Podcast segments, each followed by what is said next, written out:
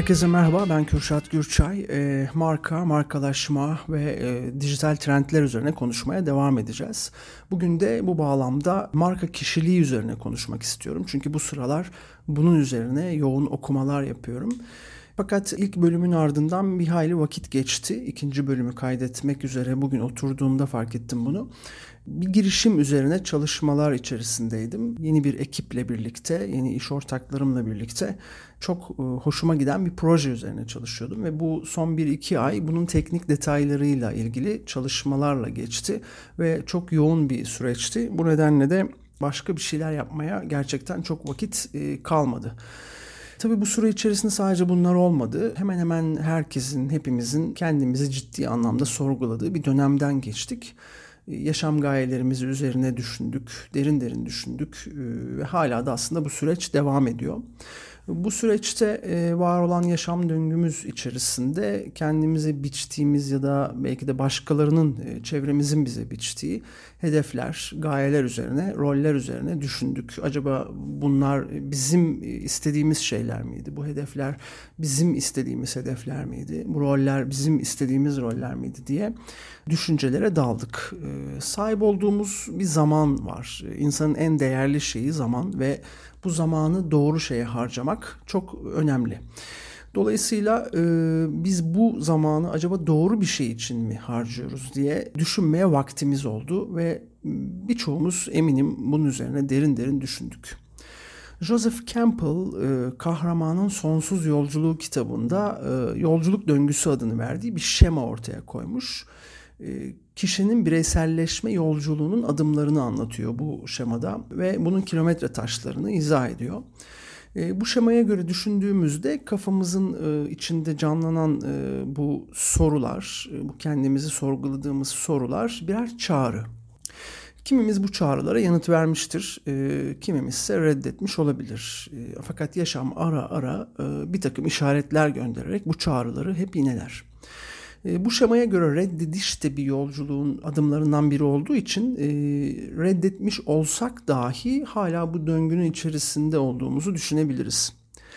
E, bugün benim gerek etkileşimde olduğum e, kanallar üzerinde gerek çevremde gördüğüm bir şey var ve bundan bahsetmek istiyorum.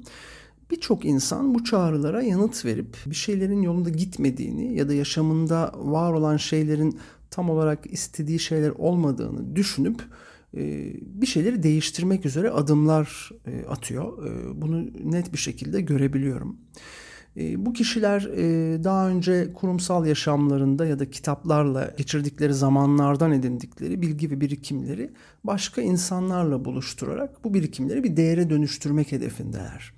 Dolayısıyla kişisel olarak bir gelişim ve bunu başka insanlara aktarmak üzere bir çalışma içerisindeler.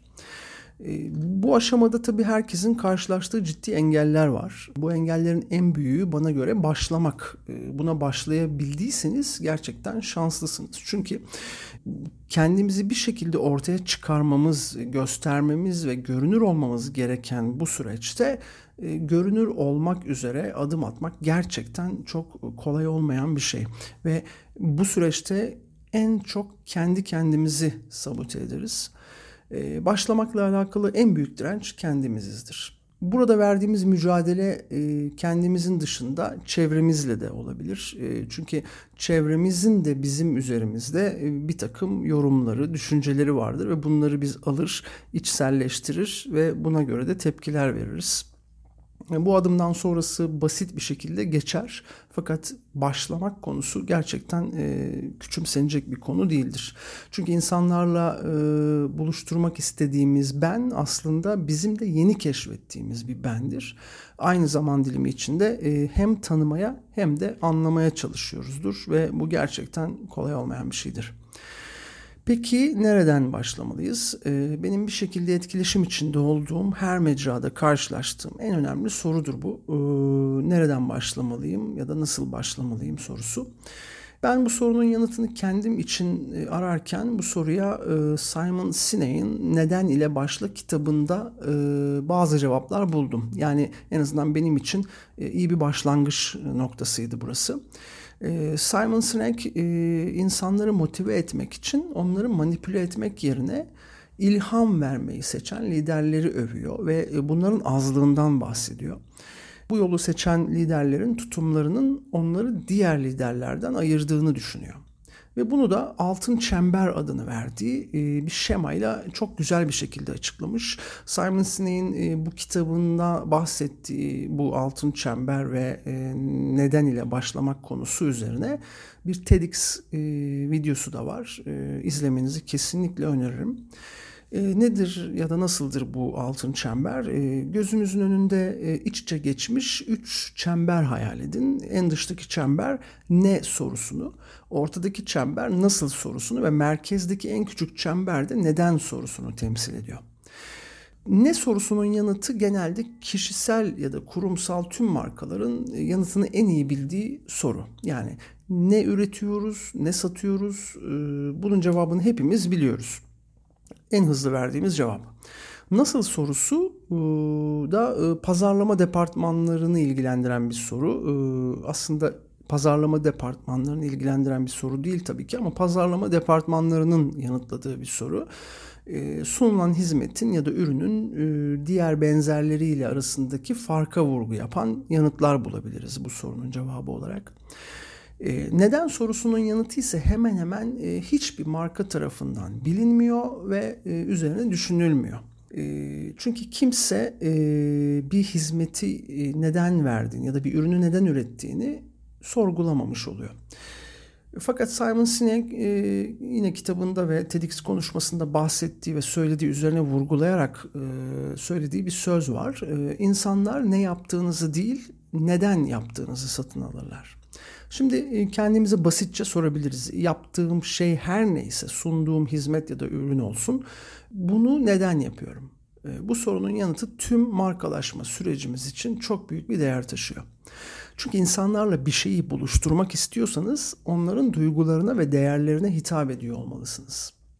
İnsanlar kendileriyle ortak ya da benzer değerlere sahip kişilerle ve markalarla bağ kurarlar çünkü. E, bunun nedeni aslında çok basit. E, şeylerin değerleri ve duyguları olmaz. Dolayısıyla e, insanlar karşılarında duygudan yoksun bir şey ya da nesne görmek yerine kişiliği olan bir özne görmek isterler. Çünkü bir özne ancak e, bir başka özne ile gerçekten bağlantı kurabilir. Dolayısıyla markanızı e, şeyler üreten, e, nesneler pazarlayan konumundan e, duyguları ve değerleri olan bir özneye dönüştürmek ona bir kişilik kazandırmakla mümkün olur. Bugün marka kişiliğinden bahsetmek istediğimi söylemiştim. Marka kişiliği bir markanın kendisine atfettiği insani özelliklerdir diyebiliriz. Ee, bir markanın kendisine insani özellikler atfetmesi önemli bir nokta. Ee, çünkü e, tüketiciler etkileşimde olmayı isterler ve karşılarında insani özellikler ararlar. Ee, bunun bir nedeni var. Bu da insanın karar verme aşamasında kullana geldiği yöntemler. Neyse ki nörobilim var ve nörobilim bize bunu çok e, iyi bir şekilde açıklıyor. Nörobilimin bize öğrettiği üzere tüm temel kararlarımızı beynimizin en eski ve ilkel bölümü olan sürüngen beynimiz ile veriyoruz. E, sürüngen beynimizin de tek derdi hayatta kalmak. Bu kavram, bu kararları e, verirken uyguladığı da basit e, bir yöntem var. İki tane basit soru soruyor. E, bunu daha önce görmüş müydüm? Hoş bir deneyim miydi? Bu iki soruya verdiği yanıtla bütün kararları alıyor beynimiz.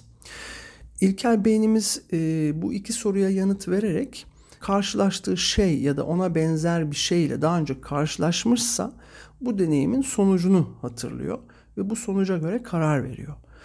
Ee, daha önceki deneyimi korkunçsa hemen oradan uzaklaşma eğiliminde oluyor. Ee, eğer karşılaştığı şeyi daha önce hiç deneyimlememiş ya da deneyimlediği benzer bir şey yoksa bu kez yeni bir şeyle karşılaşmış olduğundan belirsizlik hakim oluyor ve yine uzaklaşma eğiliminde davranış gösteriyor. Kişinin bir başka kişiye ya da duruma yaklaşması ona güven duyması ile ilişkili. Sadece cazip olmasıyla değil, e, güven bağlanmayı sağlayan olumlu duyguları da beraberinde getiriyor. E, dolayısıyla altın çember e, şeması ile tanımlanan merkezdeki neden sorusuna yanıt vermek markamıza hayat veriyor. Bu e, kurumsal bir marka da olabilir, kişisel bir marka da olabilir. Markamızın yaşıyor olması burada en önemli nokta.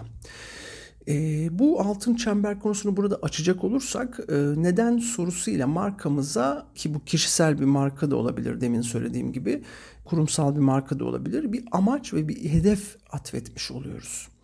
Hedef kitlemize içselleştirebileceği, e, kendinden bir şeyler bulabileceği ve e, dolayısıyla rezonans yakalayabileceği bir hikaye vermiş oluyoruz. Tüketici bu hikayeyi alıyor ve bizim marka olarak ortaya koyduğumuz şeyle ilgili boşlukları bu hikayeyle dolduruyor. Çünkü bu hikayeyi biz e, marka olarak doldurmazsak başka şeyler ya da kendisi orayı farklı şekillerde doldurabilir. Bu da marka için bir risktir. Kişi bunu ıı, yani tüketici bu süreci işleterek e, markayı kafasında bağ kurabileceği bir hale sokuyor aslında. Sonuç olarak e, biz her ne yapıyorsak olalım e, markalaşma sürecinde bir nedene ihtiyacımız ya da bir amaca ihtiyacımız var. E, yani bir amacımız varsa bu da bir kişiliğimiz var anlamına geliyor. Çünkü yalnızca insanların bilinçli amaçları olur. Bu bağlamda 1997 yılında sosyal psikolog Jennifer Ecker marka kişiliğini bir markanın bir takım insan karakterleriyle birleşmesi olarak tanımlayan bir e, makale yayınlıyor ve bununla ilgili de bir araştırma ortaya koyuyor. Aker'ın e, sonuç olarak bize ulaştırdığı e, bu araştırma ve bir şema var. Bu şemada beş tane insani değere vurgu yapıyor. Bu değerler e, sırasıyla samimiyet, heyecan, yeterlilik, entelektüellik ve sağlamlık. Bu şemayı internet üzerinde bulabilirsiniz ya da ben Instagram hesabımda paylaştım bu şemayı. E, hatta Türkçe'ye çevirerek paylaştım. İnceleyebilirsiniz isterseniz. Jennifer Ecker bu e, yaptığı çalışmadaki bu e, şemaya e, marka kişiliğinin 5 boyutu adını vermiş. Bu marka kişiliğine giderken işletilen bir yöntem halini almış o zamanlardan bu zamana kadar. E, bu sadece tek bir yöntem değil. E, bunun gibi birçok yöntem söz konusu. Fakat e, Jennifer Ecker'ın bu çalışması aslında bir e, başka bir çalışmaya da temel oluşturmuş ve 2001 yılında e, şu anda daha derin ve daha net sonuçlar elde ettiğimiz başka bir yöntemin de temelini atmış. E, bu da arketipler. Marka kişiliğimizi oluştururken Jung'un arketiplerinden de faydalanabiliyoruz artık. Hatta bu iki e, yöntemi birlikte kullandığımız zaman daha e, güzel sonuçlar alabiliyoruz. Birçok e, kişisel marka, kişisel markalaşma yolunda giden birey aslında neyi neden yaptığının pek farkında değil. Çünkü ben bu kişisel markalaşma konusunda bu bireylere sunulan eğitimleri incelediğimde gördüğüm şey genelde obsesif bir sosyal medya kreasyonu oldu ve e, bunun dışında çok derinlemesine yani yaptığı şeyi neden yaptığını anlatan bir eğitime rastlayamadım ne yazık ki. Fakat yaptığımız şeyi neden yaptığımızı bilirsek bu konuda çok daha sağlam adımlar atabileceğimizi düşünüyorum ben. Bu yüzden e, marka kişiliği konusunun derinlemesine okunması, araştırılması ve bu konuda çalışmalar yapılması gerektiğini düşünüyorum. E, bugün marka kişiliği konusunda Jennifer Ecker'ın ortaya attığı konuyu ele aldık. E, arketipler konusunu da e, bir sonraki bölümde ele almak istiyorum. Çünkü yayını da çok e, uzatmak istemiyorum. E, benim için e, verimli bir e, yayın oldu. Teşekkür ediyorum dinlediğiniz için. Hoşçakalın.